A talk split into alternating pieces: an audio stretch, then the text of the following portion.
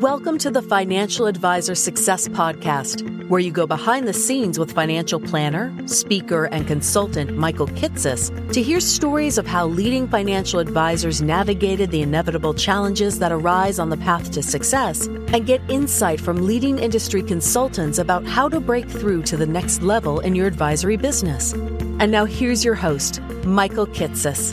Welcome, everyone. Welcome to the sixty-fourth episode of the Financial Advisor Success Podcast. My guest on today's podcast is Mark Berg. Mark is the founder of Timothy Financial Counsel, an advisory firm that does purely hourly financial planning for hundreds of clients in the Chicago area. What's unique about Mark's practice, though, is that while hourly financial planning is usually characterized as purely transactional business for less affluent middle market clients that can't be scaled effectively, Mark's firm actually did a whopping one point four million dollars of hourly financial planning fees last year across a team of five advisors and two support staff, with seventy-five percent of the firm's clients as recurring hourly clients. In this episode, we talk in depth about how Mark structures the hourly fee model at Timothy Financial with a, a series of five levels of service based on complexity and hourly rates that vary from two hundred eighty dollars to four hundred dollars an hour, depending on which advisor is serving the client. Why he publishes all of the details about his fees and service tiers on his website for clients to see before ever talking to him, and how doing so has led to a whopping eighty-three percent close rate on his qualified prospects last year. We also talk about some of the myths of the hourly model, including how Mark has been able to successfully scale the reach of the firm, why he believes that firms interested in doing hourly planning should only do hourly work to focus on efficiencies, how he's been able to drive the growth of the firm because so few other advisors are effective at doing hourly financial planning for clients, the tremendous opportunity of building an hourly model precisely because so few advisors do it well, and why yet most advisors who start out still fail at the hourly model despite the opportunity. And be certain to listen to the end, where Mark talks about how he decided to come up with the name Timothy Financial Counsel instead of just naming the firm Berg Financial Counsel after himself, and why seventeen years later, his decision not to name the firm after himself has actually helped him to scale it up with other advisors that have come on board. And so with that introduction, I hope you enjoy this episode of the Financial Advisor Success Podcast with Mark Berg. Welcome, Mark Berg, to the Financial Advisor Success Podcast. Thanks, Michael. Glad to be here. I'm, I'm looking forward to having you on the podcast today because you are running what, to me at least, is is the the largest advisory firm that I, I know that is doing purely standalone hourly business. I know you you guys are doing over a million dollars of revenue. You've got five or six advisors under the umbrella, including you, all all doing hourly planning in a world where, you know, I continue to hear, and, and I suspect you have as well, like, oh, you can't build a big hourly planning practice. It's not scalable. It's not profitable. You can't make any money at it. And here you are with more than a million dollars of revenue and half a dozen advisors doing it and clearly executing it. So I'm I'm excited to have you on the podcast today and and maybe bust a couple of myths around hourly planning as a as a business model and, and just delving into, like, how do you build an hourly practice that generates that much revenue? Like, just how do you even get enough clients to do enough billable hours to build a practice that, that gets to that size? So I'm I'm really appreciative that you're you're joining us on the podcast today. Well, I'm I'm I'm really looking forward to it. It's a topic I'm passionate about, so I love to to share the story. So maybe just as a starting point, why don't you tell us a little bit about the advisory firm as it exists today? Like, just paint us a little bit of a picture of how you would explain, you know, who you guys are and what you do. Sure. So we are a fee-only, hourly-only financial planning firm. Our main office is here in Wheaton, Illinois, which is about twenty miles west of Chicago. And we also have a Chicago office. And we serve just over four hundred clients, between four hundred and four hundred fifty clients in a given year, and, and growing. As far as our my team is is considered, we we have five advisors that are, are face-to-face advisors, meaning working directly with clients. We have one person who just joined us last year who is more in a support role, probably traditionally considered a paraplanner, but certainly has the capability to move in, into the advisor role. And then one person that basically keeps us in line and manages the office. So you said about four hundred clients, and you know, I know I know you guys are north of a million dollars of revenue now. So like, can I ask you, like, what was what was revenue for you guys last year, like relative to serving about four hundred clients? What was the what was the revenue base from that? Yeah, we we earned just under one point four million dollars in twenty seventeen. That was about a, I think it was a seventeen or eighteen percent increase over the prior year. Oh, and, and that's, and just to be clear, that's, that's all hourly. That's one hundred percent hourly. one hundred percent hourly. I would say about three quarters, right around seventy-five percent of that is what we would call recurring clients. So clients that we've served in prior years who are back for view or to work through a specific issue that they may have. And then a quarter of that revenue is from brand new clients in, in this case, twenty seventeen. So I've got a couple of questions about that, particularly around recurring clients, but I'm, I'm just trying to sort of break this down in my head really fast. So one point four million dollars of revenue, about four hundred clients that you served last year. So like I'm I'm doing the envelope math here. That's about thirty-five hundred dollars per client. So like you're you're not just meeting with people for an hour or two and and you know, here's a bit of hourly advice and and off you go on your way. Like your your average engagement for a client is is much deeper and longer than just saying like the fact that you're working with them hourly doesn't mean they're typically one hour engagements. Actually, the answer is yes and no. So we don't have any minimum as it relates to the client themselves or our service. So we have some individuals who come to us and we call it our start the clock, where they come in, they have a specific topic or issue they'd like to talk through. Let's say it took forty-five minutes, they get a forty-five minute bill. If they took an hour and twenty-seven minutes, they get an hour and twenty-seven minute bill. So it is that simple. We literally just track our time by the minute. But then on, on the other hand, we have clients that probably get into this maybe a little bit later that are on the higher level of complexity. We call them level four or especially level five clients, where we can send significant time with them. My my largest client last year, we billed, oh, I think it was right around eighty-five thousand, ninety thousand dollars, because that's the amount of time they needed. A, a significant net worth, significant issues, and we had to work through those issues. So you talked about, so I kind of get start the clock service, I guess, in, in the context of what I was maybe framing earlier. That's perhaps what what at least some advisors would call the the classic hourly business, right? Like, come in, ask us some questions, I'll bill you by the hour, or as you said, like, you know, broken all the way down to the minute, you pay for the time, bring your dollars, I'll lay some knowledge and wisdom on you, off we go on our merry way. But then you said you, you've got yeah. you, more complex client needs that you, you termed as level four and level five clients. So can you maybe talk a little bit about what these what these levels are and how you how you think about this? Yeah, so a level four client will typically be a high level corporate executive having, you know, pretty substantial stock option, R S U, deferred comp planning needs, where we have to we have to get in pretty deep with them to help them with their tax planning, cash flow planning, how that translates into all the other areas of their their personal financial situation. So that's that's a typical level four. Also, some small business owners, but really on the smaller end of the small business, whether it's sole proprietor or a few employees. That would all fit in a, in a level four. Level one, two, three, and four are, are all kind of incremental levels of complexity. So as you go up in number, you're, you're, you're, you're seeing more and more complex situations. More complex typically means more time. More time is higher bill. So it, it just follows a pretty normal path.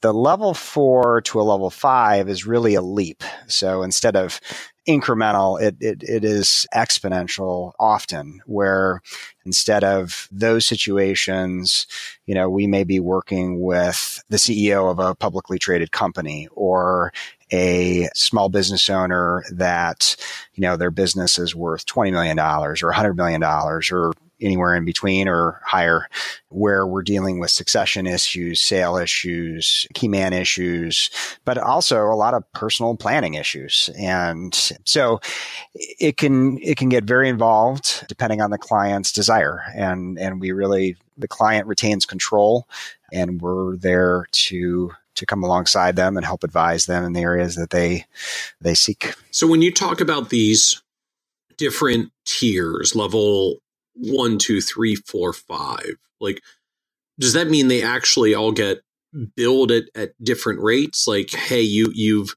you've got a level one problem, so we're only going to bill you one hundred fifty dollars an hour. But if you've got a level four problem, we're going to bill you three hundred dollars an hour. Or is it more like a, a scope kind of thing? Like a level one, you know, level one problems mean you probably only have to work with us for five to ten hours, but level four problems mean you're going to have to work with us for like twenty or thirty hours. It's it is more the latter, meaning it's it's the complexity translates into the amount of time, and and so that creates the cost. But there is some very modest distinctions as far as our hourly rate. So we do have a, a service for people in their twenties, early thirties that don't really need comprehensive planning quite yet. They're they're more kind of issue specific, a lot of transition going on. And because they're working with an advisor and not really getting the advantage of our team, because it's an in-meeting as you go planning, we charge a little bit lower hourly rate than our standard rate. Level one through level four is all at our firm rate, which is two hundred eighty dollars an hour. Level five is four hundred dollars an hour. So you can see there's a pretty big leap from one through four to five. And there's there's a couple of reasons behind that. One, as, as we already talked, there's there's a much higher level of complexity at the level five than any other area.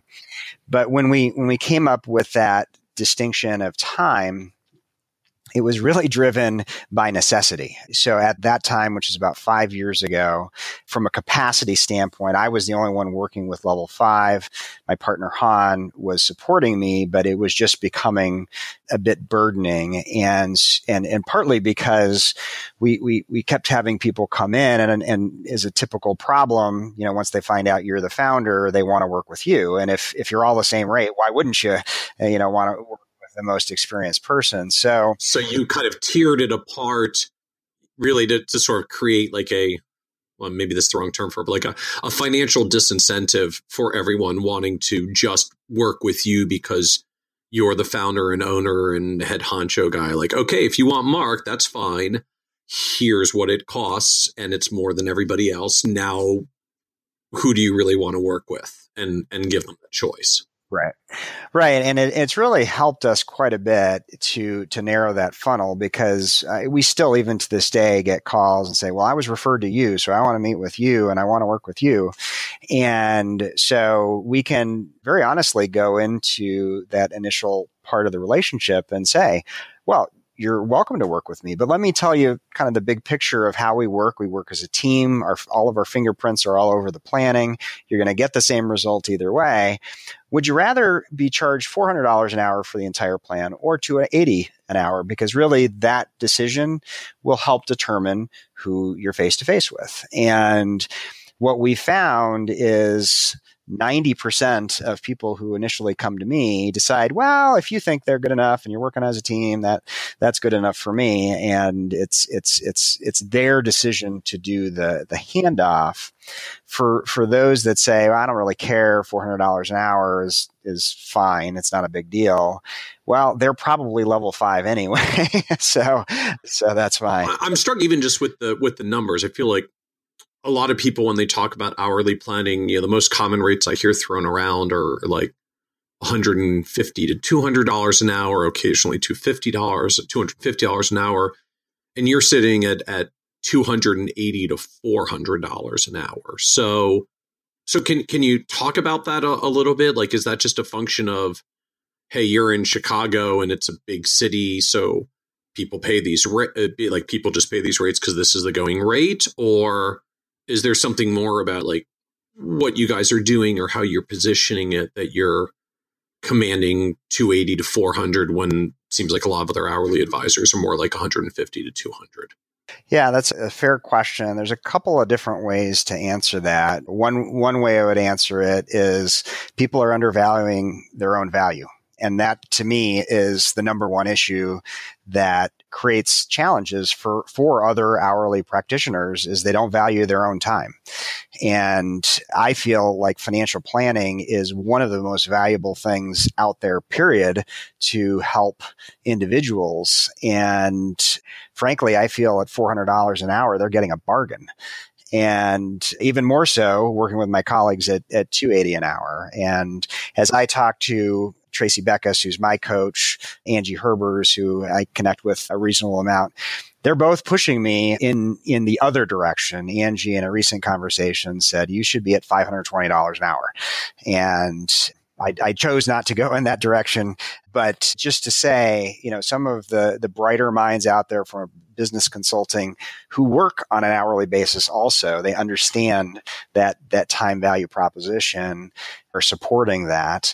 The other thing that I would say is if you ask the average hourly practitioner, are you having trouble finding business?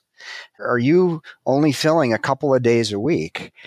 To a person, at least from my experience, it's the absolute opposite. They cannot they cannot keep up with the amount of work that's coming in. And they're working six, six and a half days a week, putting in twelve-hour days, which I personally have no interest in, in doing either of those. So it's creating its own issue. And so we've used price as part of our, our metric to keep our lives in check and to be able to live a balanced life rather than an out of control life. So we use the price, the other factor, which helps us make sure that we're, we're in the market in the right ballpark as far as our, our fee is concerned, is our close rate. So we track with prospects how many of them become clients. And as long as we're north of eighty percent, we feel like, okay, we, we must be pricing at least at a good level. And if we're over ninety percent, well, we're probably underpricing, meaning we're undervaluing our service. So I, I don't think, honestly, it has anything to do with the Chicago office. So you're, I just even got to pause there. It's like you're, you're charging two hundred eighty to four hundred dollars an hour with an eighty plus percent close rate on people who come in. Yes. Yeah. So we have about a fifteen minute, when they first contact us, a fifteen minute phone call just to see what they're looking for is just at the, at the, at the base level. We give them a, a sense of what the cost could and be. That's a free, that's a free call. Oh they're yeah. Not, yeah. They're not on the, they're not on the, well, cause I know you got your like start the clock service. So they're, they're not on the clock yet. That's an actual. They're not on the clock okay. yet. Yeah. Well, and they're actually not even a prospect yet. They're just an inquiry. Okay. And, and our goal is to see, are they a prospect? Because if they're calling and saying, hey, I'm looking for somebody to manage my assets. Oh, well, that's not us. Let us help you find somebody that might be a better fit. Or, you know, I'm in debt over my ears and I'm looking for somebody to wave a magic wand and, and take it all away. Well, sorry, that's not us either. So. Okay. So the distinction for you between an inquiry and a prospect is in essence like a A prospect, I'm, I'm going back to my old early sales days, like a prospect is a qualified prospect, like someone who is interested in the actual services you provide and has the financial wherewithal to pay you. So like they, they could legitimately be working with you. Now it's just a question of whether they will. And I might take it one step further, at least as far as our definition is concerned, and are willing to meet face-to-face, or at least not, I shouldn't say face-to-face, but at least have an extended conversation related to their personal finance as well as what we do from a service perspective. That connotes a prospect okay. for us. And, and, and does that mean, like, sort of by definition around the face-to-face framing, like you don't do any of this work with clients virtually across the country? Like your clientele is pretty much all Chicagoland metropolitan area, so you can meet with them face to face. Yeah, that's actually why I paused, because actually we have quite a few okay. clients that are from out of state. So I use the term generically of face to face. So it could be like a video face to face. Video, yeah, we do we do extensive video conferencing and, and meeting presentation with clients, even clients here in Illinois who just don't want to battle the snow. We'll just do it virtually. It's not not an issue at all okay. for us. So you've got this very high close rate, I guess, of like, This would, these would be actual prospects. So you've, you've affirmed that they're qualified. And then you have to move forward to see, but are they actually going to pay you two hundred eighty dollars to four hundred dollars an hour? That's the group that's got a, an eighty percent close rate of moving through. Yes. Yeah. Last year was eighty-three percent. Okay. So I, I don't I don't even know where we begin. Like, how do I, how do, how do you sell two hundred eighty dollars to four hundred dollars an hour? Like, what is that? What does that conversation look like? I mean, I'm imagining a few people that probably literally say, like, I don't even pay my accountant that much, or I don't even pay my lawyer that much. You're how much, and you do what for me exactly? Like, how, how do you how do you make this pitch of what's the value of what you guys do at two hundred eighty dollars to four hundred dollars an hour? Yeah, that's that's a great question, and we we actually. honestly, don't face that question all that often. The people, in fact, I, I was looking at an email that I got this morning when I came in from a prospective client, and he basically said, or I should say an inquiry at this point, but just based on what he wrote, I think he would fit. He gave me his whole profile, situation, his net worth, how it's broken out, what his issues are. And he just said, you know, kind of one of the bottom sentence was, not clear to me where I would fit in your service level continuum, but we can talk about that when we meet. So we don't do a whole lot of marketing, but what we do do is always push people towards our website. Because if you go to our website, it is very transparent. We have our hourly rate there. We have our levels. We have fee structure. So by the time the prospect calls us or emails us, a lot of those issues are already dealt with. And if they weren't dealt with, then we address them in that fifteen minutes. Because we don't want to get into the situation with, oh, I expected the two hundred fifty dollars Vanguard financial plan, or that you did it free and somehow got paid some other way. We don't want to deal with that. We want to make sure up front everybody's on the same page. So, so the value proposition is really laid out on our website very clearly, or at least we hope, or that's what we've been to- told by our prospective clients. Well, yeah, and I, I, I'm fascinated by the way that you guys present this on your website. So we'll, we'll, we'll actually include some links in the show notes as well for people who are listening and want to go go check this out. So this is episode sixty-four of the podcast. So if you go to kitces dot com slash sixty-four, you can go to the episode and, and scroll down to the, the resources mentioned in this podcast. And we'll... We'll have some links out because I, I am kind of fascinated by it. Like, you know, right there, like your homepage goes straight to your fees page, and your fees page has this interesting layout that says essentially estimate your cost, level one, two, three, four, five. You know, level one's typically twenty-eight hundred dollars to four thousand dollars, you know, parentheses, two hundred eighty dollars an hour. And then you say the number of hours, you know. Level two is usually up to five grand. Level four could be seven to eleven thousand. Level five is sixteen thousand plus, and this four hundred dollar hourly rate. And like, it's all right there with this little circular meter gauge that says, you know, low complexity level one, moderate complexity level three, high complexity level five, and then you can drill down even further off that page, and you've got literally like just a giant matrix style thing of like. Five columns for level one, two, three, four, five, and every possible service you could do as an advisor, and which ones are included at which tiers based on on complexity. Like, I think it's it's a really interesting way to lay out in such granular detail. Like, for all those people that say, well, you know, what am I really going to get from my financial planning? Like, I'm sure you have to reinforce some of that in the meeting, but it seems like you're you're not even actually selling that in the meeting.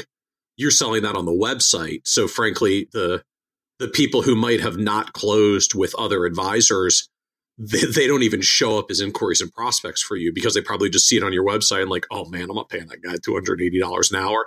So now, no, no skin off your back. They literally don't even take a one minute phone call because they just see the website, don't like it, and move on. So your your your website basically screens out all the non-qualified people and just serves up the ones that are actually interested. Yeah, it, it it does. And, you know, again, it goes back to that concept that time is our most valuable, most precious asset that we have. And that's true of any advisor, not just somebody who charges by the hour, but we happen to actually track our time. And well, yeah, you're in the time sales business. You really track your time. Yeah, we do. We do. And so for us, you know, while we're, we love to help people, even if we're not the right fit, you know, if we can point them in the right direction, that's great.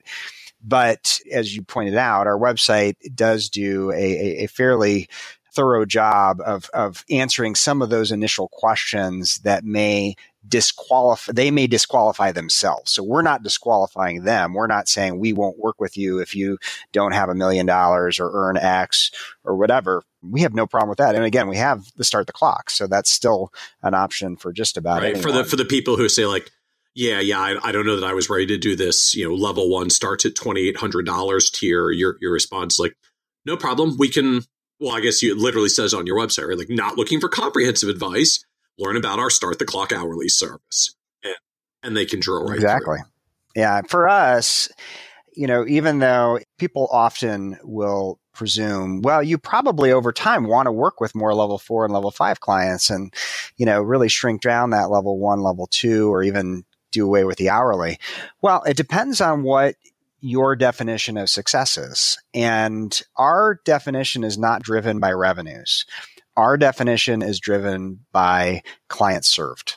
That is the success. That is the value. That is what we get excited about as a firm is one more family, one more individual impacted that are making better decisions for their personal financial situation. That is our success.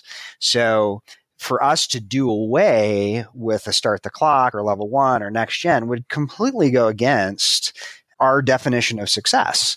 Now, from a, you know, you talk to, to Tracy, and Tracy's going to say, well, yeah, you want to work with fewer clients with, you know, larger revenues. And that makes sense if that's your, your success metric. And yeah. it's just not ours. Well, and, and, you know, at the, at the same time, like from the building a business perspective. So, I mean, at the end of the day, like your, your hourly rate for level one is two hundred eighty dollars an hour and your hourly rate for level four is two hundred eighty dollars an hour. So the, the only difference is, you know, like the client's going to pay the same for the time. It's just a matter of what sized chunk of hours they're buying just based on how much they need. So, you know, at, at the, granted, it, it maybe takes a little bit more work to find, you know, three level one clients instead of one level four client, because that's about how the hours convert on your, on your system. But if you've got a website that's bringing in clients anyways, like, if at the end of the day, you're going to get to charge two hundred eighty dollars an hour for forty hours of work, who cares whether it's three level ones or one level four from the business perspective? Like you're going to drive the same revenue and make the same profits and you've got the clients coming in. Now it's just a matter of, do you have the the planners to do all the work, which you, you do because you've got four or five of them now. I mean, I guess it's it's one thing when it gets to your services because you charge differently for yours because you're at four hundred dollars an hour because there's only one of you, but you know, it strikes me, I mean, for the rest of them, like there really isn't a difference in the rates here. It's just different people buy different packages of hours based on what they want and they need. And the more people you serve, the less you have to sell large chunks of time because you can just spell, sell fewer or greater number of small chunks of time and still generate the same revenue. Yeah. Yeah. I think either way can work the same from a revenue standpoint. But again, one of the reasons why I, I got into this approach to doing financial planning in the first place was to serve people. I, I felt that there was a, a massive gap in the industry that was, was frankly just not being filled. And so it would go against my personal principles as to why I left a great firm and started this firm. If I decided to close my practice or only work with, you know, a few large clients, you know, this is, that's really, that's really the driving force of why we exist. I want to circle back to this, this comment you made earlier that of the one point four million dollars of hourly revenue, about seventy-five percent of it was from recurring clients and twenty-five percent of it was from new. So can you talk to us a little bit more about recurring clients and, and, and what's going on there? Is this like you have people on basically an, an like annual retainer structure? You just bill them hourly? Is this just you figure out how to get people to keep coming back for regular hourly services? Like what's, what's going on that, that you've got such a volume of recurring hourly revenue? Because I, I feel like for a lot of us, those are like, those are self, that's a self-contradicting term. Like you're supposed to be hourly or recurring, not, rec- not recurring hourly. So, so talk to us about what, what yeah, that is for you guys. Yeah, well, Well, as as I think any financial planner would attest to and would desire in in any connection with a client is they want to build relationship. And and we're the same. You know, we want to create a value where they see the value of regular ongoing connection to help them as their lives continue to change, as things change around them that are outside of that control, that we're, we're keeping track with them to make sure that they're working towards the goals that are important to them.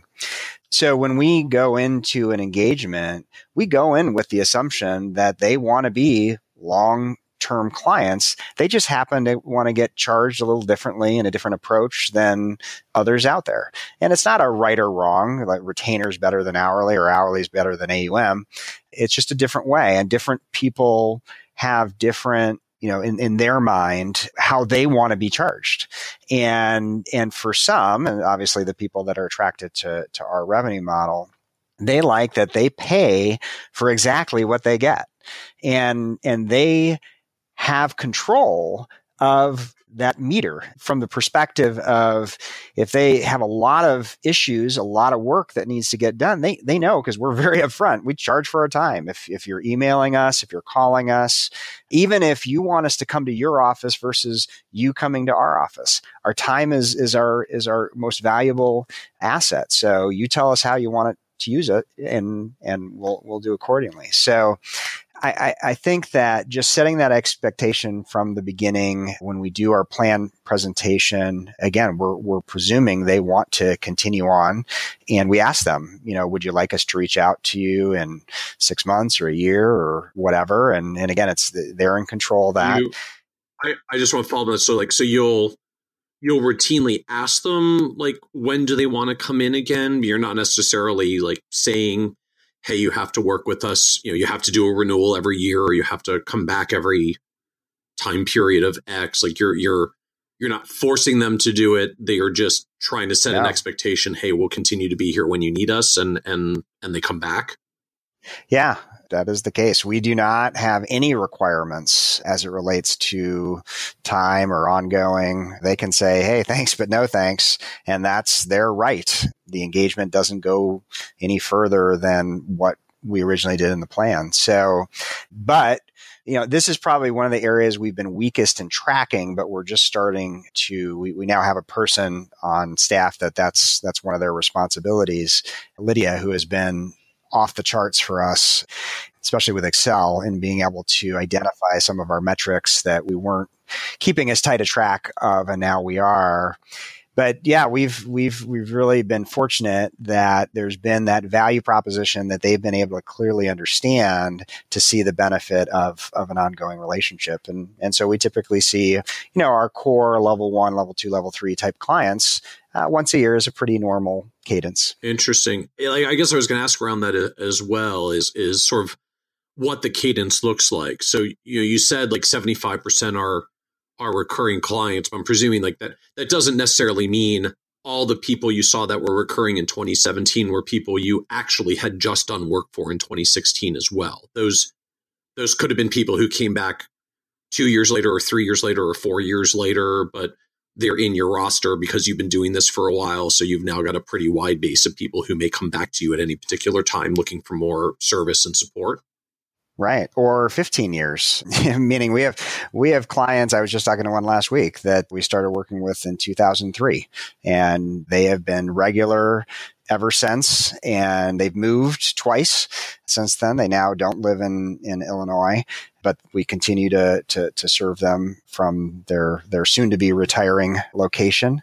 We have, and again, that's a, a metric that we're we're trying to get more intentional of tracking is of those initial clients. So if we have, let's say, seventy or so new clients in a given year, what percentage of those become recurring? And our desire would be, I don't know that I would say one hundred percent, because some of them truly just have a single issue and and really are just looking for an answer. And there might be a, a couple of different things we need to do to help get them to that answer, but that that really scratches their itch, and we're fine with that. But I would say a good two thirds of those we feel would get the greatest value from our service having a regular ongoing relationship. And I think we're we're fairly successful, but room for improvement of of conveying that. So I'm I'm fascinated by just the framing that you have, that you assume most of these clients who come to you on an hourly basis still want to be long-term clients. They just want to be charged in a in a different way. I mean, I, I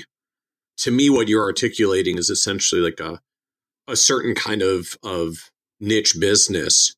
And, you know, people who listen to the podcast regularly know I love to talk about niches, but like, I mean, to me, it really is, there's, there's kind of a, a framing here of a niche business of there are people who want to pay for advice on an ongoing relationship, are comfortable paying for an advisor. They don't mind, you know, paying for the value of what they're receiving.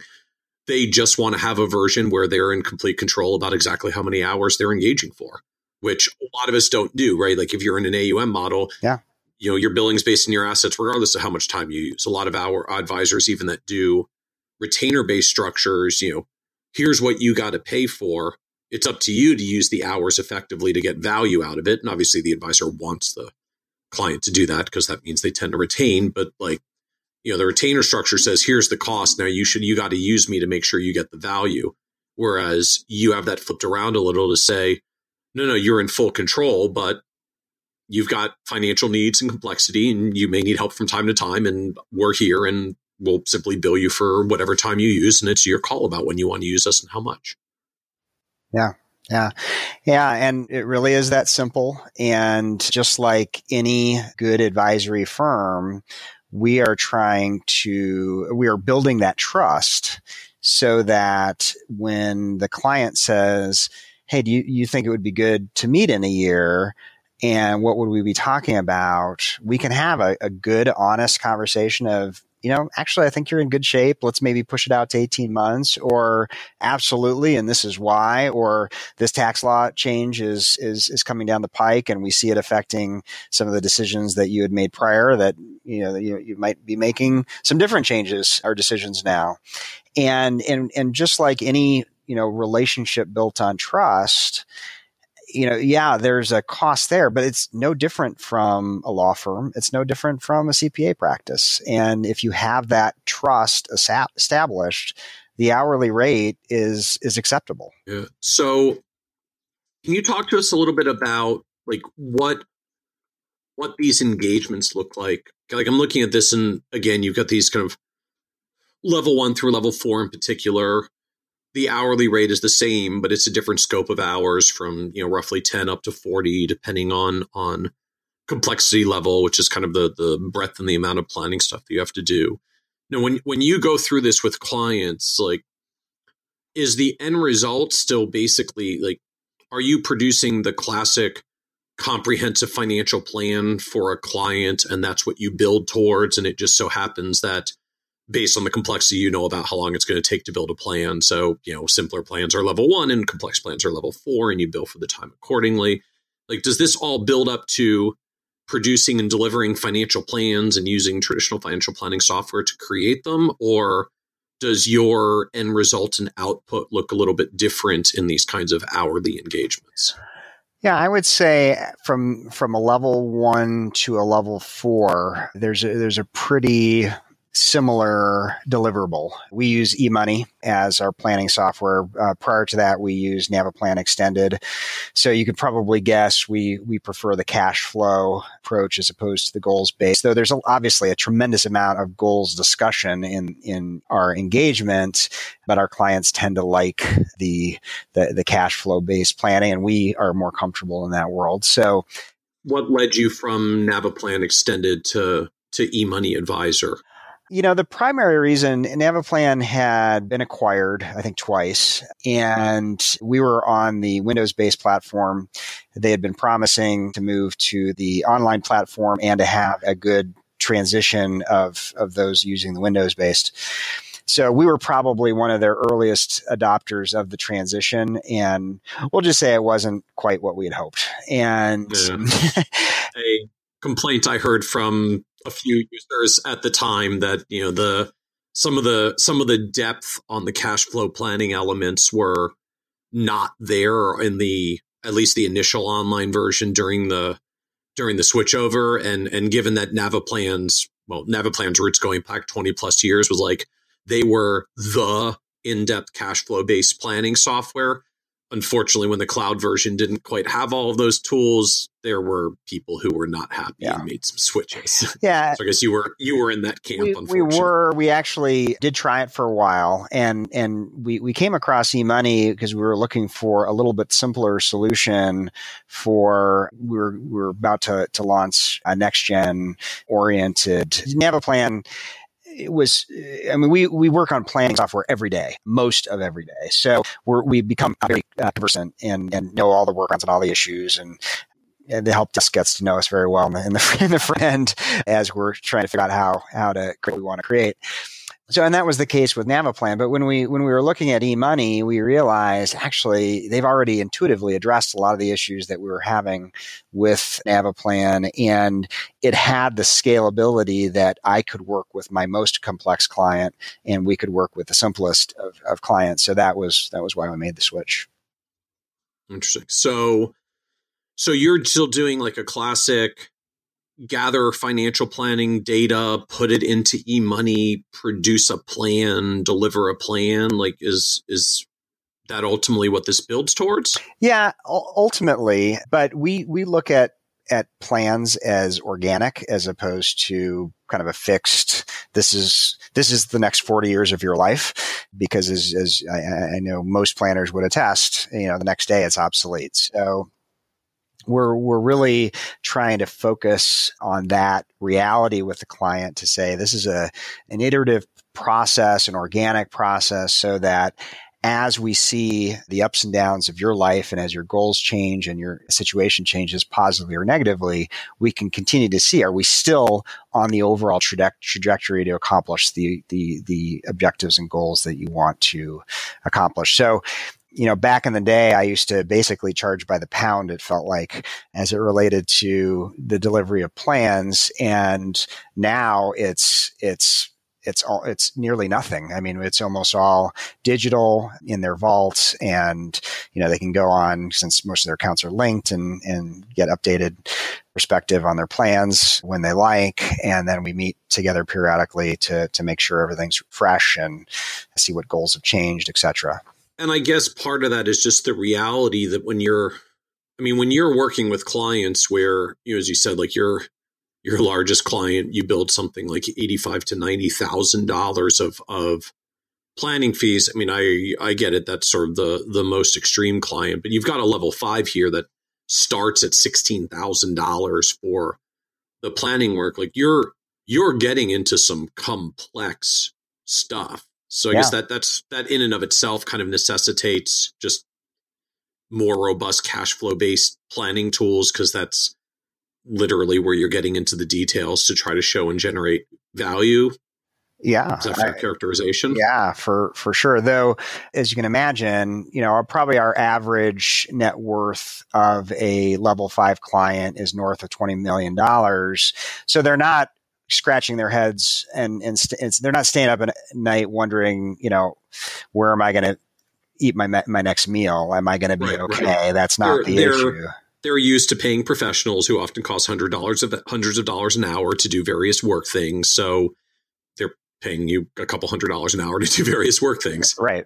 I, I've got to ask, as an extension of that though, you know, when you do come back to rates like four hundred dollars an hour, particularly for clients that are that affluent and have, you know, lots of choices about professionals they can hire, and they can afford a lot of people to to to do whatever it is that they that they need done. Like, does the conversation ever come up with those clients of like, I, I guess either A, you know, geez, Mark, you you you cost as much as my attorney or my accountant, or, or just like, why would I hi- like why would I hire you to do all my business planning work when I could just pay a attorney or a C P A? Yeah, that's a great question. And the response that I've heard from our clients to that, you know, who, who likes to play pay? I mean, I just had somebody out to fix the ice maker on a refrigerator, and it cost two hundred seventy dollars to do, you know, thirty-five minutes of work. So uh-huh. that was a painful check to write, you know, for an ice maker. But, you know, nobody likes to pay for service unless you feel you're getting value for that service. And I think that's where our, our level five clients are especially seeing the, the translation for them. You know, the client that I, I build so much for ten years ago, I probably billed two or three thousand dollars to. Why? There was a very narrow focus that they wanted to start. He was a very private person, but he was in a very illiquid situation. And even though he, he's actually a very well-known person nationally, he has a completely illiquid balance sheet and wasn't planning on having any liquidity event anytime soon and could not find advice. It just wasn't out there. Right. Because anybody he would have gone to for advice, even a fee-only context, would have said, sure, I'm happy to give you advice. My minimum is X hundred thousand dollars or X million dollars, for which he says, no, no, no, my, I've got the net worth, but it's illiquid. Like there's, I can pay you, but there's no assets to give you. Exactly. Exactly. And, and, and that's part of the heart of what we're trying to address here. Is we use this term internally. We're here to serve the underserved and the unserved. And to, to some, they would think, oh, that's, you know, people at a poverty level or whatever. Well, it's, it's, it's, it's a different perspective from, from our vantage point. There are people who are more do-it-yourself oriented that like to retain that control, but get to a point where they understand that things are getting just too complex for them to understand how everything works together. And that is the value add. That's pr- probably as much as anything else, a key perspective that we bring to our clients is they're trying to make decision X. Well, how does it affect A, B, Y, Z? And that's, I mean, that's planning. And so that's where we get very little pushback when they get our bills, because they've seen the value that they're getting on the other end, which is, is, is the advice. And, you know, they, we could easily translate up, oh, look how many, how much we saved in taxes, or improved your, your estate plan, or, you know, reduce your cost or premium on X or Y. We just don't go down that road. It just, that to me is a, is a losing game. Interesting. And, and so, yeah, I, like it's, you know, to me, one of the things I've, I've long pounded the table for around sort of this emergence of both, frankly, both hourly and retainer models is this idea that we're, we get to open up new markets who just aren't served particularly well by traditional advisory models. And it's not necessarily about going, you know, sort of to less affluent clientele, although that's an option. It can be, you know, high income young professionals who have a lot of debt, but also have a lot of income and could easily have the financial wherewithal to pay for advice. They don't need a product right now, and they don't have any assets to manage because they're still paying off student loan debt, but they're, you know, doctors or lawyers making hundreds of thousands of dollars a year, or business owners who have significant financial wherewithal but are illiquid and they don't mind paying for advice, but they have to actually just pay for fee-for-service advice because they don't fit any other model, but they can do hourly or retainer or something to that effect. Like, to me, that's that's the... I know some advisors out there, and, you know, no offense to them, but like they're they're they're primarily trying to use these hourly or retainer models to compete against the A U M model and say, like, hey, here's a, like, I'll I'll I'll just charge you cheaper because I'm not getting paid all this money for a portfolio that we're not doing much on. But to me, the like the the the bigger opportunity is for all those folks that just, they would happily pay for advice, but they just can't and won't do it in an A U M basis or a product basis because they don't have the available assets, or they don't need to buy a product, or they're just not willing to hand them over. But they will pay for fee-for-service advice if you just give them a fee-for-service option. Yeah, I know. Absolutely. Though when you when you say if you give them the option, I, I'm actually personally not a big fan of of mixing service models. So okay. there are some that say, you know, they, they basically will give you a menu. Oh, you want to do hourly? We can do hourly. You want to do a retainer? We can do a retainer. You want to do an asset under management? What I have observed as I've observed the industry over the last twenty plus years is those that try to be everything are nothing. You, you know, you've talked about that term niche. I think that translates also to the, the way you're paid, because an hourly person has to be very conscientious of how they spend their time. An A U M person, less so, because they got the leverage of an assets model. So when when I used to be in the R I A world, in the A U M world prior to starting Timothy Financial, if I got a golf invitation from a client, I was all over that. Nowadays, you know, four hundred dollars an hour, five hour round, I have to make the decision, is this worth two thousand dollars of my time? And mm. and it just changes the whole complexity as to how you think about how you're spending your day. Now, I don't translate that into, you know, my family time or my, because that time is priceless. And, and my, my, you know, when I volunteer and whatever, but, but my work day, I do translate my time into an actual cost, whether it's lunches or golf or anything that's not doing work.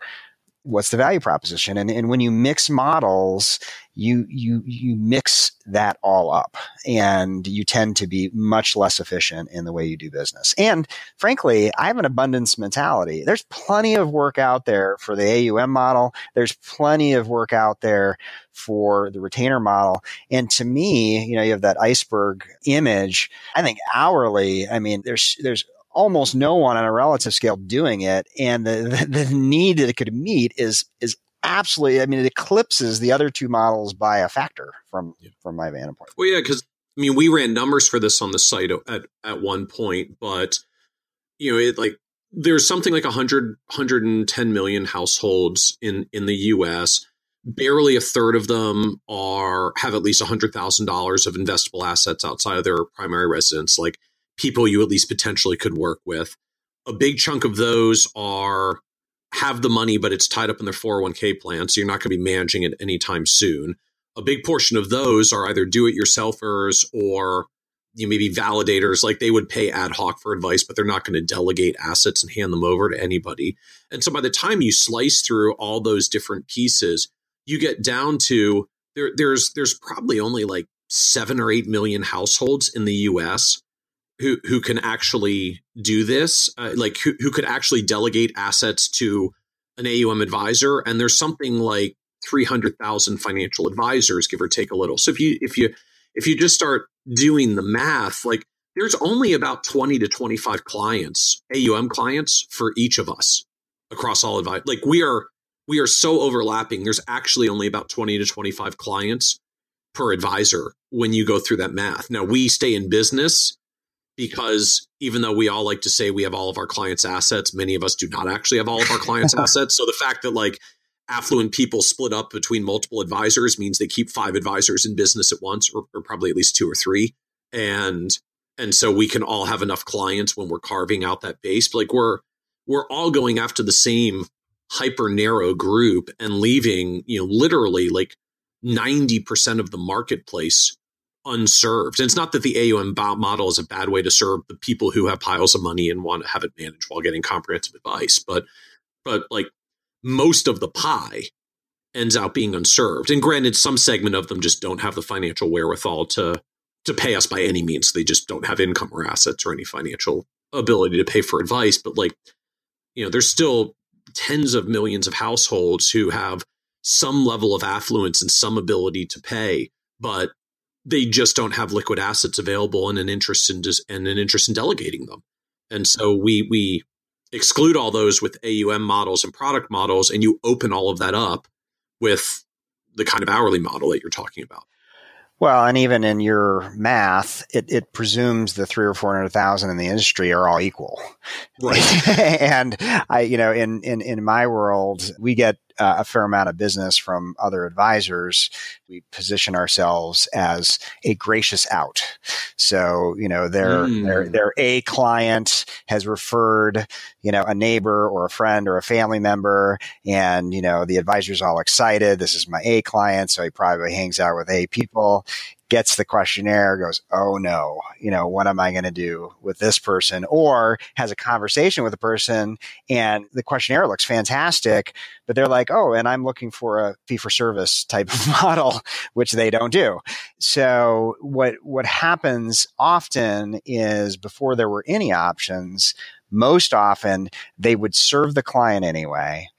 And it would be a lose-lose. The client is, is, is kind of, you know, square peg in a round hole.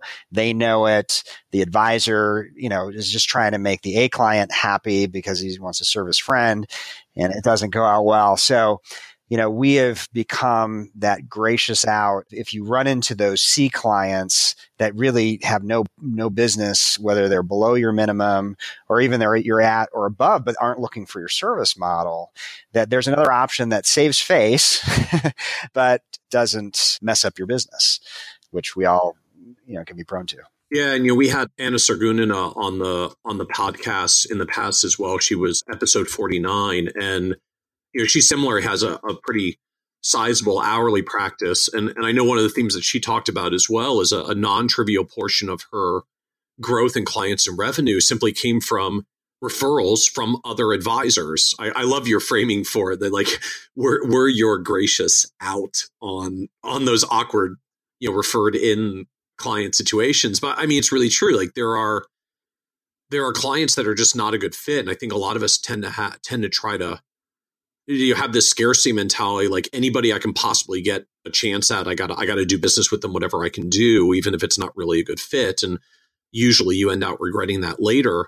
But part of it is just because sometimes you're not sure where to, re- like where else to refer that client. I mean, I know a lot of advisors that take non-ideal clients because the justification they use, right or wrong, is, well, I know there's so many other bad advisors out there, and I don't, I don't want to just turn them away and like let them be thrown to the wolves for whoever can go after them.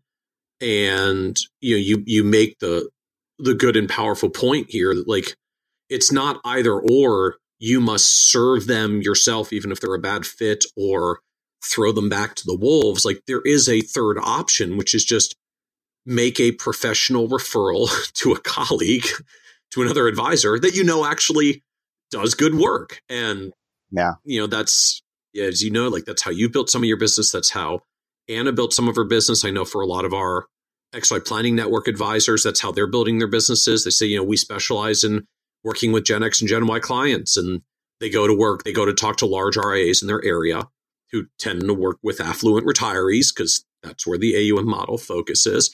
And they just say, look, when you, you know, when you get those referrals of people who are young and not a good fit, like, you don't have to serve them as a bad fit or turn them away. Just refer them over to me. That's all I do. I'm not even in competition with you. And and that to me is the fascinating thing about sort of these these different niche models in general. Like we're really not in competition with each other. We just serve different no. types of clientele. Exactly. No, I could could not agree with you more. So so all that being said, like I've I've got to ask from the from the flip side. Then you know we're we're like. We're sort of mutually talking up the the virtues and market opportunity of of the hourly model or fee for service models in, in general. So, you know, you've been doing this for almost eighteen years now in your firm. You know, you you built a great sizable firm, but you're still one of the largest I've ever seen in our industry doing this. I don't know any others offhand who are doing more than a million dollars of revenue. You know, Garrett Planning Network's been championing this for also about seventeen or eighteen years. I think I think she got started right around two thousand as well. So why hasn't this caught on more? Like, why aren't there thousands of hourly practices if there's so much opportunity in the hourly and fee-for-service space?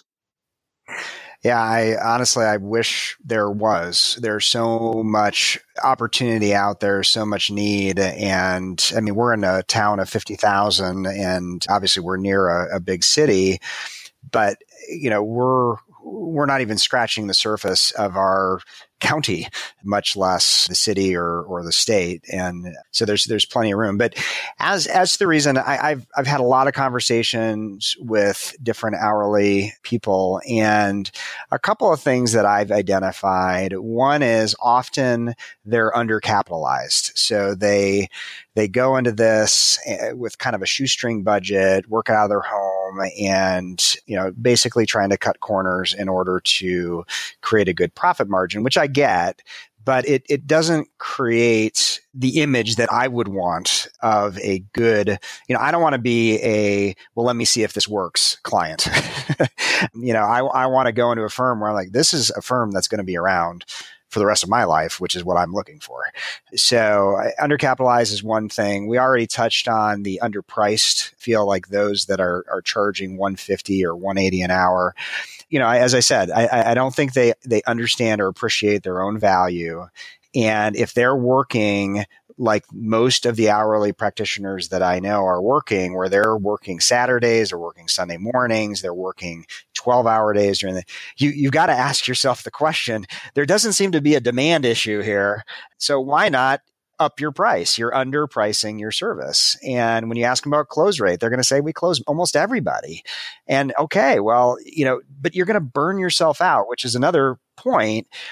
You know, if, if, if, if our poster children for, for hourly are these burned out solo practitioners, yeah. who would want to do this?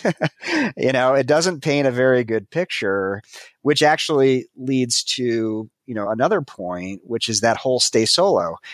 I, I would say that it is difficult for any advisor, hourly, retainer, A U M, to do things solo. It's possible, certainly. And I think A U M probably has the best chance, or having some component of A U M has the best chance if you want to stay solo.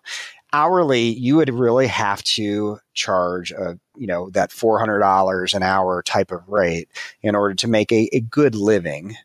But but one last point I wanted to make on this this whole why it hasn't caught on is, I think that a lot of, and this will, this will sound funny, but I think a lot of hourly practitioners don't track their own time, which can be a little bit of a, of, of a head scratcher, but I literally track my entire day, whether it's billable or non-billable. Do you, do you use software for that, or are you just particularly studious about like recording things in a spreadsheet? How, how do you actually track your time?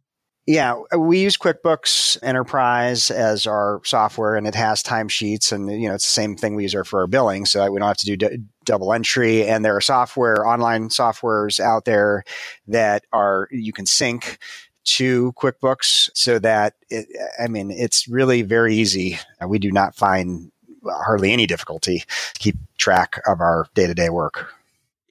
You make an interesting point in there as well. That just at the most basic level, like if you're I think this is a good message for any advisor. If you're if you're feeling too busy in your practice and and overwhelmed by all the stuff that's that's going on and clients are coming in, like that's a nice problem to have, but but you're feeling overwhelmed, like the solution isn't hard. It just means you're undercharging. Raise your fees.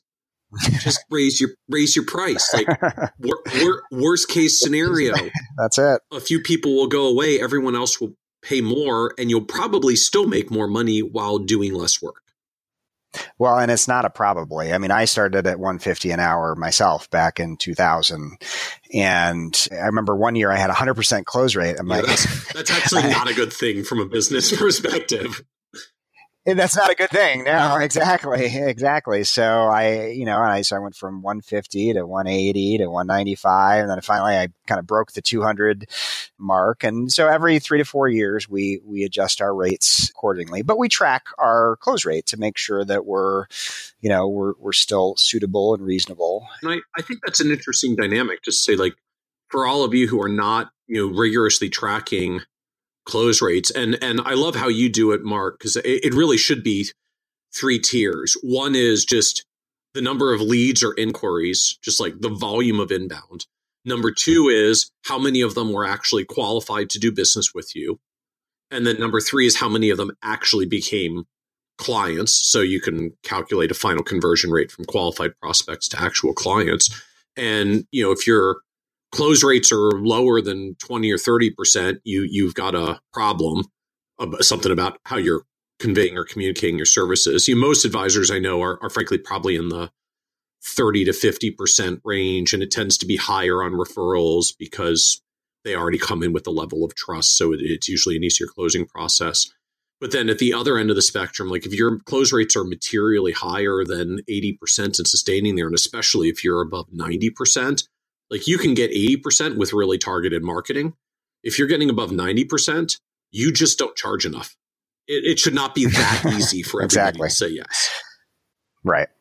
Right. And now if, if you have capacity, okay, well, that's fine. And if you, if, if, if, if there's other, you know, success metrics that are more important to you, like number of, of people served, and, and you have the capacity and can do the life balance that you want to, to accomplish, that's, that's definitely workable. But we've found that those two together have really helped us keep a balance to, to our cost structure. You know, you, you talked about the, the fact that you've got this seventy-five percent of, of clients who are recurring revenue, which, you know, on a on a one point four million dollars gross means like a million dollars of your revenue was just people you've already worked with who who are coming back, which is which is an amazing thing. But right, but obviously, like, it takes some level of time and number of clients you serve cumulatively over time just to get to the point where there's enough people to come back and pay for your services again to build that kind of recurring base.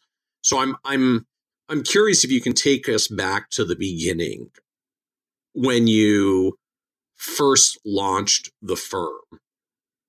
Like, what did that look like? What were you coming out from? You know, like, what was in your head about how this was going to go? Like, what, what were you aiming to build when you first did this in two thousand? In a world where, I mean, as we talked about even today, there are not that many hourly planners, but back then, like, quote unquote, nobody did, like virtually nobody was doing this. So what was go like, what was going on back at the time? What was going through your head at the time in, in launching an hourly firm in two thousand? Yeah, well, I I was working at a, a large R A, one of the largest in the country, fee-only, fantastic firm, had a great experience, was on a great track there. But probably about halfway into my time with them, I was there for, for six years. What I saw was we kept getting these calls, and out of ten inquiry calls, only about two of them actually were qualified and the other eight weren't. And as I started to assess the other eight, roughly about half of them I would call middle market. You know, they earn household income of eighty to maybe one hundred fifty thousand a year. And the other half were millionaire next door. So they were more do-it-yourself oriented that accumulated assets. And as we explained our model of A U M and retainer, which is the, the way our firm worked, they just said, well, you know, I, I, I'm just really looking for the planning, or I've got my money in the four oh one k. I just need, you know, if you can just give me advice on that, that'd be great. And, you know, like any good business, we knew what we wanted to work with: high income, high net worth delegators. And that's, you know, that's, that's pretty classic. And we had a minimum of a million dollars. We had a minimum financial planning fee, and, and it really just didn't make sense for them. And so typically the next question was, so who right. do you recommend then? Who out there does this? And that was, that led me on this search for someone who I could refer these people to, because we weren't going to serve them. And, and what I found was, as, as you alluded to, there, there just really wasn't anyone out there that wanted to work with these people. And I frankly couldn't figure out how it could be done. I, I just didn't know the industry well enough. And it was reading actually a, an article in May of two thousand about Cheryl Garrett and the hourly. It was like, duh. You know, you look around and what are the two other professions that are, are in our orbit? C P As and, and attorneys. And how do they make a living? They charge for their time. And so after spending probably three or four months wrestling with the decision of why would I leave a, a great firm that I'm doing very well at, with clients that I love, you know, with a wife and two kids and, and another one coming, to, to go into that uncertainty. But you know, as I as I sought advice from people I trusted, they just said the need's so big. Would you know? We we just so suggest you you give it a shot. And and my firm was so gracious in saying, hey, if it doesn't work out, you know, the door's open. They were just really oh, this really is great. Mark's going to go out on his own. Then when it doesn't work out, he'll come back and he'll stay with us forever. Well, I, and frankly, there's probably a little bit, and more than a little bit of that in my own mind, because I, I didn't. I, I distinctly remember that first day, and I had no clients because I left all my clients at my old firm. And I went to a an Office Depot to pick up some office supplies, and I had this like weight that I could not identify, and I realized I was feeling guilty for not being in my office, and it was the first time I realized I'm self-employed. Yeah, so it was interesting. But then I also learned that there's no such thing as paid vacations and things like that. So there's other aspects that I came to learn. But you know, that was really the, the, the, the starting point back in two thousand. And, you know, I had a three year business plan, accomplished year two in, in year one. And I blew out year three goal in year two. And that's when I hired my first person, Chris, who still works with me to this day. And, and that kind of started the journey. And it's, it's, and, and, and I will point out, you know, I mentioned Chris, who, who actually works remotely for us out of Arizona. He's been fantastic. He works with a lot of our level four clients. That's kind of his sweet spot. And then uh, Han Tosig, one of my partners, she supports me with level five clients. There's just a lot of work to do with those. And then we've got Kara, who works with level one through level three. She came from Mercer. She's just an excellent planner, just heart of gold, and just can't say enough about the team. And then we brought on Michael, and Michael joined us only about three years ago, and he is an absolute rock star. And he is now working. In fact, last year, I, I got a call from somebody out of state, level five, extremely high net worth, extreme complexities, now probably our second largest client. And I said, you know, Michael, I'm, I'm, I'm pretty booked out. Why don't you, why don't you take this one? And so when the client flew in, Michael met with him, and he became a client, and he's been working with him, and now he's working with other level five. So that's really helped free me up, because I felt like I was becoming the pinch point of our firm. And now he has brought so much to the table. And then Lydia, most recently, is just a godsend. We didn't, we needed somebody to help fill all these gaps that we had. And then we found other things that she could do that we didn't even know she could do. Like, she's an absolute Excel whiz, and has created some metrics and key metric tracking that is, is, I've never seen anything like it. So great, great team. And then Becky, she just makes sure that we're, we're sane and, and keeping it all together. Oh, always good to have someone keeping just all the operations and systems together. For sure. So how do, like, having employee advisors work in an, in an hourly practice like yours, you know, in, in, in the A U M model, at least historically, you know, if advisors manage clients, they got basically a share of the revenue. You know, you get some some percentage of their A U M billing. Some firms I know now are are converting towards more of a salary plus bonus structure, but at least historically, it was sort of a revenue sharing kind of model. So do you do a similar structure in an hourly practice? Like, hey, you know, the, the firm charges two hundred eighty dollars an hour. You get X dollars of it for servicing the client, and then the The rest goes to the firm to cover staff and overhead and all the rest. Like, is it a, a similar sort of split, or do you just pay advisors a salary to be working in the firm, and then it's up to you to make sure they've got enough billable hours to make the firm profitable? Like, how do you how do you structure this in an hourly environment? Yeah, it's it's an ever evolving area for us, and we're always trying to to tweak it. So for for those who are new, obviously they they they they don't come with business. They can't kind of start right off and do significant billable work for us. And so it's salary and bonus. And then when they hit a certain threshold, as far as billable hours is concerned, which is somewhere in the eight to seven, eight hundred hours range, then we transition to more of a percentage of your hours billed. So what you the number of billed hours you did the prior year effectively sets your salary for the coming year.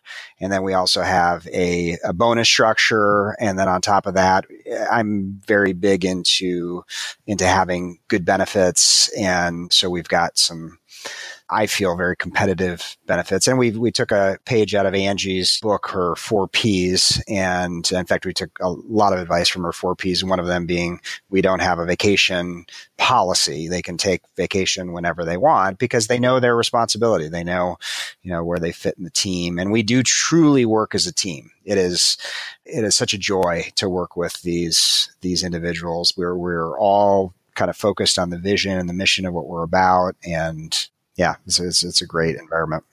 So as you're looking at all these advisors on the, uh, on the firm now, you know, a lot of mouths to feed, as it were, particularly since you mentioned you also have a spouse and several kids at home. So lots and lots of, of mouths to feed. Like, sure. Yeah. What is just, what is marketing and new client development look like for you? Like where, where do you, where are you getting clients, particularly in people that pay two hundred eighty to four hundred dollars an hour? I mean, I get, I get that they're looking at the website and you've got a lot of information there and that helps screen some of them out. So only the good ones come through, but like you still have to get people with money to go to your website so that all that works. Like where do, where does all this business come from for you? Yeah. Well, first of all, it, it, it kind of cracks me up to hear other advisors kind of just be so shocked at, at, at charging two hundred eighty dollars an hour, four hundred dollars an hour, because if you actually do the math as to what most advisors charge out there, they're, they're not that far off. In fact, oftentimes on a per hour basis, they're charging far in excess what we're doing, and maybe or maybe not doing the same or less or more work. And so ours is actually just scalable relative to the complexity and the need of the client. So we don't have the situation where we have the C client that takes so much time, but we're getting so little revenue, or vice versa. Just kind of self-manages itself. But back to your, your kind of core question, where do we get our business? I mentioned earlier, other financial advisors, a big part of that. We get clients from all over the country, largely through our NAPFA connections, advisors that we've gotten to know that don't in their area, Austin, Texas, or Hawaii, or whatever, have an hourly option that either at all or that they they feel uh, comfortable with. And so we we provide a, a gracious out, as we talked about earlier. NAPFA is a is a great resource for us as people do, so like the, do their like searches. The NAPFA website or other NAPFA advisors or or both? Yes. Yes, both. And other professionals, C P As, attorneys, kind of t- typical. And it, it took a little while, but they actually really get our value. They, because they, they charge the same way. And especially when we're working collaboratively, I just had a meeting with, with a client, his C P A, and myself as we were working through a business transition. And it's just so great to be able to work interactively with the advisory team, you know, where I'm helping on the personal side, they're helping with the business. And, and it's just, it's, it's, it's a wonderful thing to behold from my vantage point. But existing clients is obviously an area that actually we have failed in, I would say, meaning we don't often ask our clients, cardinal sin, I know, hey, you know, we're taking more clients. Feel free to let us know. We have a, we have extremely high satisfaction. We, we do a satisfaction survey. Our average is four point eight five out of five. So we, you know, we get, we get good reviews from our clients, but then we don't ask them, hey, you know, do you have anyone that you think might benefit? And so that's just, it's just not our nature. We're not salesy. In fact, I think we've gone too far the wrong direction because of, you know, the insurance salesman or whatever, that perception. I think we've, we've taken it to the, the too far of an extreme. Because we love what we do. We highly value what we do. We feel it's of value to so many people out there. And so we're just literally this year saying, we've got to get the word out and, and we need to be more intentional with our clients. So we're tracking that metric to help increase that percentage. But that's, you know, I would say by and large, our sources of clients are no different from, you know, most fee-only firms. Now, what did it What did it look like when you got started? Right? Because you said your your growth got going faster, right? But like when you're getting started, you don't have this big network of other, you know, attorneys and accountants to refer you to. You don't have a network of other NAPFA advisors that, that you've gotten to know yet. You know, even just like the internet was not as big back then. So I, I don't I don't think you were getting as much off like NAPFA find an advisor referrals. So you know, granted, some of the opportunities maybe are are different in today's environment than they were when when you got started. But like, how did you get going in the first year or two just to get the clients going, to get the volume going? Yeah, it, it, it was for sure other advisors. I, I spent a lot of time going door to door, getting their permission. It wasn't just a, a literal knock on the door. You were literally uh, going door to door. No, no. Okay. But yeah, no. These were these are almost exclusively NAPFA advisors in Chicagoland area that I was just saying, can I meet with you to tell you my story? And, you know, NAPFA advisors are so generous with their time, and I try to reciprocate too as a NAPFA advisor. And that led to a great number of opportunities to connect with people and for them to see, oh yeah, this is somebody that might fit. And so that was a big source for me. So did you like, did you find almost all of them were open to it, or was this still like you would meet with ten advisors and, you know, eight were polite, but that was that, and then one or two of them actually gave you some business, but you still had to like get eight no's to get two yeses to, to refer? Like how, How quickly did that open up for you? Yeah, I would say probably, you know, out of out of ten, maybe five or six polite.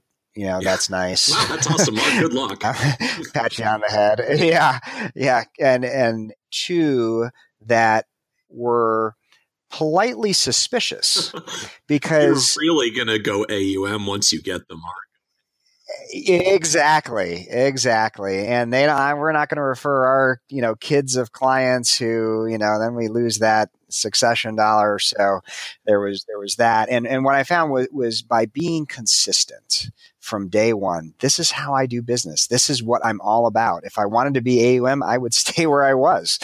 And when they saw, wow, he's actually growing, and, you know, and, and we're hearing word that he's, he's doing a good job. You know, the two that were, hey, this is great. We have people that, you know, don't fit us, and, you know, it sounds like you could help them, you know, would grow to four. And then it's, it's, you know, word has, has gotten out from there. Interesting. So for an advisor that wants to get started or, or go down this path today, is that basically still what you tell them? Like the, The best way to get started in a fee-for-service business is just go go talk to the A U M advisors in your area who aren't going to serve these clients anyways, and just, as you said, like tell your story and ask ask for referral or hope some referrals come.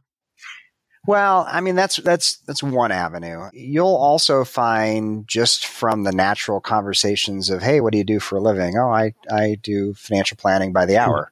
What? You know, yeah. And that generates conversations, and you'll get opportunities just in your community. So again, it's it's it's just like any any model out there. You have to have multiple lines in the water in order to to get that opportunity. It's it's not an easy way of doing business. I I, I I'm not going to to try to paint a Pollyannish picture, especially as a solo. I, I think that it's a difficult road as a solo.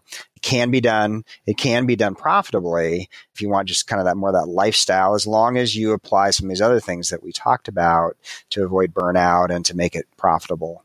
But where I think the opportunities are unlimited is if you grow practice by intentionally bringing on A players, you know, top grade people, which I feel we have here and we're continuing to seek out, and you let them run. You know, Michael is three years out of college, C F P, working with level five clients. He's a partner here at the firm. You get good people and you let them succeed, they'll succeed. And so I, I think there's just great opportunity for this model. I'm really excited about its future, but I think it's going to be a slow evolution, maybe due to pressures in the other ways of doing business, maybe the popularity and, and the, the supply demand issue. Who knows? But um, I, I think there's room for everyone. So where does it go for you from here? Like what's the... What's the future of the firm? You know, you're you're still a relatively young guy. You've got some time left in the business. Like, what's your what's your vision about where the the firm goes from here? I get lesser and they get bigger. And that's, that's kind of my goal. So, you know, you look at like a Roy Ballantyne, who I think has done such a great job of really releasing the control of his firm over time to key people, and then figuring out, you know, how can I add unique value to the firm? You know, what can I bring that maybe nobody else can bring to this firm? So that's, that's really my desire for Timothy Financial, is to grow it, not for growth's sake, not for revenue's sake, not for financial sake, but because there's so much need out there. And, and I think that our model can meet such a, a massive need out there in so many different ways. So that's, that's really kind of a key on the, on the, my business and the business my partners and I have. And then personally, I mean, I like to work. I love what I do. I love every coming in every Monday. And so I don't see a natural, like, I'm going to no longer do this. Yeah, I'd love to be more part, and I, I've tried already through NAPFA to be part of the industry and some of the change, and, and move the industry towards a self-regulated profession. That's my heartbeat. You know, I, I'm active with, with Jeff Brown and, and some of the people at NAPFA to help kind of push towards that, and very excited about that. But that's going to be a long haul. And I'm forty-seven. I've got, I've got some, some tread left on the so tire. One other question I've, I've got to ask about this, you know, maybe tied in directly to some of what you said about building the firm bigger and, and beyond you. But, you know, you're, you're Mark Berg, founder of Timothy Financial Counsel.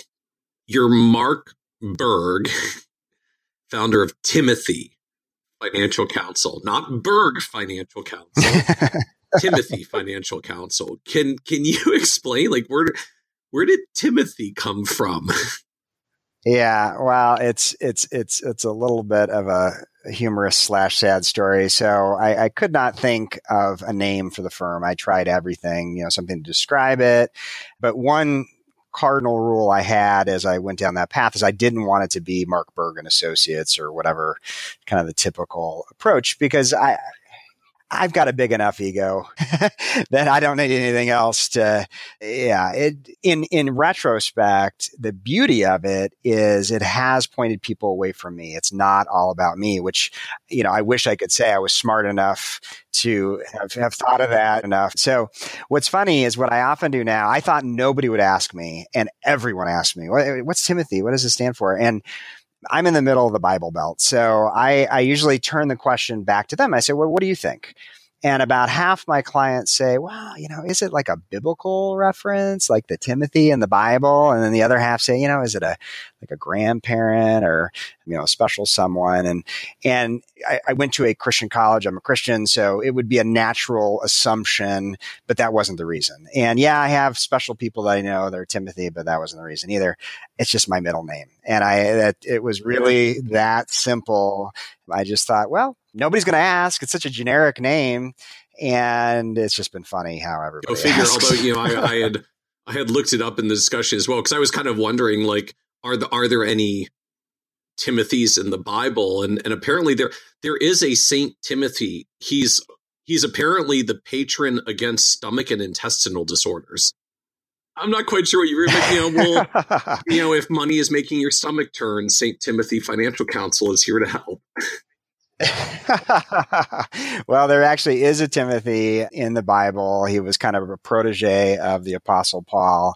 And he, there's actually a lot of conversation about money in the letters that Paul wrote to Timothy. So again, it, it would not have been, but it wasn't intentional. That, I guess, is my point, is I, I didn't really do it by design, but after the fact, you can say, oh yeah, well, it sounds good. So as we come to the end here, you know, this is a podcast about success, and, and one of the things that we always talk about is just that success means different things to different people, sometimes even different things to us in different stages of our own life and career. So as someone who's built what I think anyone would objectively call a, a very successful hourly fee-for-service business, you know, from from your personal perspective, like, how do you define success at this point? Yeah, that's a great question, Michael. And There, there are components of it that are, are pretty fixed. So I've mentioned several times that success to us is is lives impacted, it's clients served. So I would love for the industry to change from their first question being how much, how many assets do you have? You know, are you a billion dollar? To me, that's completely irrelevant as to how many lives are impacted. That to me is so much more important just for our world. So, so that will always and forever be a driving force from a success metric standpoint. Beyond that, I would say within Timothy Financial, it's really raising the next generation of planners. And it so excites me. We have a lot of young people, Michael, Karabath, Lydia, who are all in their twenties, who are doing some amazing work and working with clients of all ages, and including their own, but also those far, far older than them, and making real life impacts for those clients. So really helping raise up that next generation of planners. And we don't, you know, if you ask, well, what was, you know, Michael's background? He was an accounting major and had no interest in financial planning until I approached him. And, you know, what was, what was Lydia? She had some finance, but you know, again, th- this wasn't on her radar screen. And, you know, so you don't have to go through the program. I think I think these new programs are great, and I think there's going to be some opportunity. But I, you can get some just really good people and train them up pretty quickly to be excellent financial planners. Well, very cool. I'm excited to see how many more you get to hire and build and develop and train up as the as the firm keeps growing. You know, and I think the challenge for so many advisors, right? It's always so challenging and painful to start. Although, as you astutely pointed out, like the worst case scenario is you can always go back to the firm you were working for before. They will almost certainly take you back because there's a talent shortage out, out there. But you know, it's it's challenging for everyone when you get started. But once you get established and clients get to know you and other advisors get to know you and and sort of the, the referral and marketing machine starts, like it's really amazing how advisory firms compound out over time and the opportunities that you get to create for other advisors who come along in the business as well. Yeah, for sure. Well, thank you so much for joining us and, and sharing your story on the Financial Advisor Success Podcast. Well, thanks for having me, Michael. It's a pleasure. Absolutely. Thank you. Want even more ideas, tools, and resources on how to break through to the next level of success as a financial advisor? Check out the leading financial planning industry blog, Nerd's Eye View, at w w w dot kitces dot com, where Michael covers the latest practice management trends and financial planning strategies. And by joining the members section, you can earn I M C A and C F P continuing education credits, along with exclusive member content. Get it all now at w w w dot kitces dot com.